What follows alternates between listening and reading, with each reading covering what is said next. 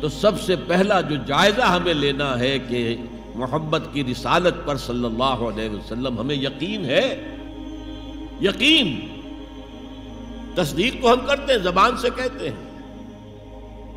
لیکن یقین، جس یقین کا نتیجہ یہ نکلے کہ پھر نفس کے سارے تقاضے نیچے ہو جائیں اور حضور کی لائی ہوئی ہدایت، حضور کی لائی ہوئی شریعت مالت ہو۔ نمبر دو فرمایا وہ ضرور ہو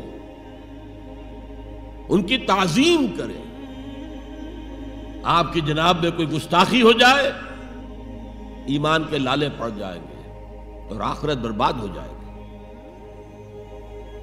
اس تعظیم میں کیا کیا چیزیں شامل ہیں؟ دیکھیے، سورہ حجرات میں ابتدائی حصے میں تفصیل سے کہا گیا یا ایو الذین آمنوا لا ترفعوا اصواتکم فوق صوت النبی ولا تجهروا له بالقول كجهر بعضكم لبعض ان تحبط اعمالكم وانتم لا تشعرون۔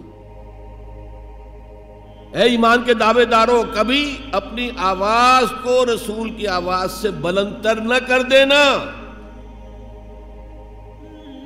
مباجہ تمہارے سارے اعمال سارے اعمال حبت ہو جائیں اور تمہیں پتہ بھی نہ چلے۔ میں نے کوئی گناہ کبیرہ تو نہیں کیا ہے؟ میں نے کوئی کر تو نہیں کیا ہے؟ بس یہی ہوا نا کہ حضور کی آواز کے مقابلے میں اپنی آواز کو اونچا کر دیا۔ لا ترفعوا اصواتکم فوق صوت النبی۔ ولا تجهروا له بالقول كجهر بعضكم لبعض۔ بلند آواز سے جیسے آپس میں باتیں کر لیتے ہو، ایسے کبھی بات نہ کر بیٹھنا۔ ان اعمالکم، کہ تمہارے سارے اعمال حبط ہو جائیں، اکارت چلے جائیں، ختم ہو جائیں۔ وانتم لا تعلمون، تمہیں احساس بھی نہ ہو کہ ساری پونجی لٹ گئی۔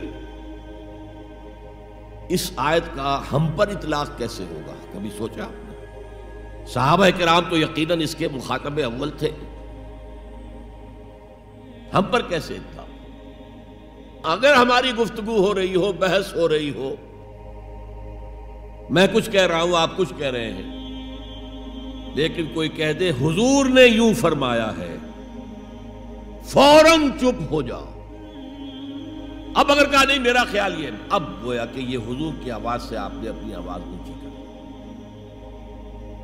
اپنا فکر، اپنا فلسفہ، اپنا فہم، اپنی سوچ، اپنی عقل۔ ہاں بعد میں تحقیق کر لو۔ یہ جو کہا تھا کہ حضور نے فرمایا فرمایا بھی ہے کہ نہیں ہے، حدیث صحیح ہے کہ نہیں ہے، مستند ہے کہ نہیں ہے۔ لیکن اس وقت آواز بند کر لینا لازم ہوگا کہ اس کے بعد اقول نہیں کہہ سکتا، میں یہ کہتا ہوں۔ اس کا تو مطلب یہ کہ آپ بد مقابل بن کر رسول کے آ رہے ہیں لا ترفعوا اصواتکم فوق صوت النبی ولا تجهروا له بالقول كجهر بعضكم لبعض ان تحبط اعمالكم وانتم لا تشعرون۔ صحابہ کے بارے میں آپ نے سنا ہوگا کہ حضور کی محفل میں ایسے بیٹھے ہوتے تھے، ساکت و سامت، جیسے کہ ان کے سروں پر پرندے بیٹھے ہوئے ہیں اور انہیں اندیشہ ہے کہ ذرا سا بھی ہلیں گے تو پرندہ اڑ جائے گا۔ اس قدر ادب۔ حضور صحابہ سے سوال کرتے تھے اور یہ آپ کا طریقہ تھا تعلیم کا، کہ پہلے ایک سوال سامنے لایا جائے تاکہ ان کا ذہن کھلے، سوچیں، خود بھی۔ یہ تعلیم کا بہترین طریقہ ہے۔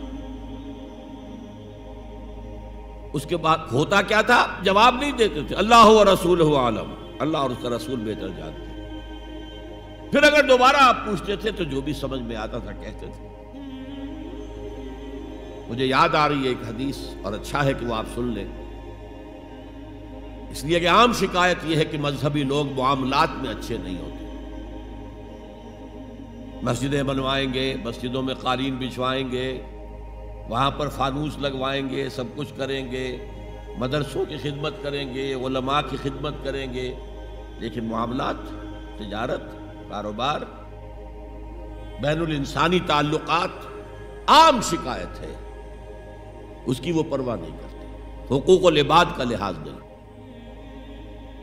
تو حضور نے ایک مرتبہ پوچھا صحابہ سے، اتدرون من المفلس؟ تم جانتے ہو مفلس کون ہوتا صحابہ نے جواب دیا، المفلس عندنا من لا درہم لہو ولا دینارا۔ حضور ہم اس شخص کو مفلس سمجھتے ہیں جس کے پاس درہم و دینار نہیں ہے۔ ہم کہیں گے روپیہ پیسہ نہیں ہے۔ فرمایا، نہیں۔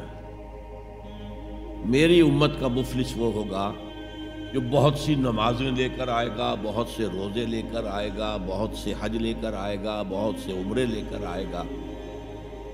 لیکن اس کے ساتھ ہی قدشت حاضہ فلاں شخص کو گالی دی تھی، وہ اکلا مالا حاضہ فلاں شخص کا مال کھا لیا تھا۔ فلاں شخص پر تہمت لگائی تھی۔ اب وہ سارے دعوے دار آ جائیں گے، اللہ اس نے میرے ساتھ یہ کیا۔ ٹھیک ہے بھائی، اس کی نمازیں تم لے جاؤ۔ اور تو کچھ ہے نہیں۔ کوئی کرنسی تو ہے نہیں وہاں، نہ ڈالر ہے، نہ یورو ہے، کچھ بھی نہیں۔ آمال کی کرنسی ہے دیکھی تم لے جاؤ۔ کوئی اور دعوے دار آیا، روزہ وہ لے گیا۔ اس کے پاس کچھ نہیں رہا۔ دعوے دار اب بھی باقی ہے۔ اب ان کے گناہ جو ہے اس کے حساب میں پڑھنے شروع ہو جائیں گے۔ یہاں تک کہ دوسروں کے گناہوں کے بوجھ تلے دب کر وہ جہنم میں جھونک دیا۔ یہ مفلس۔ تو یہ انداز تھا حضور کا سمجھانے کا، پڑھانے کا فطری طریقے تعلیم۔ تو فلزین آمنو بہی ضرور ہو تو وہ لوگ جو ایمان لائے ان پر اور جنہوں نے ان کی تعظیم کا حق ادا کیا۔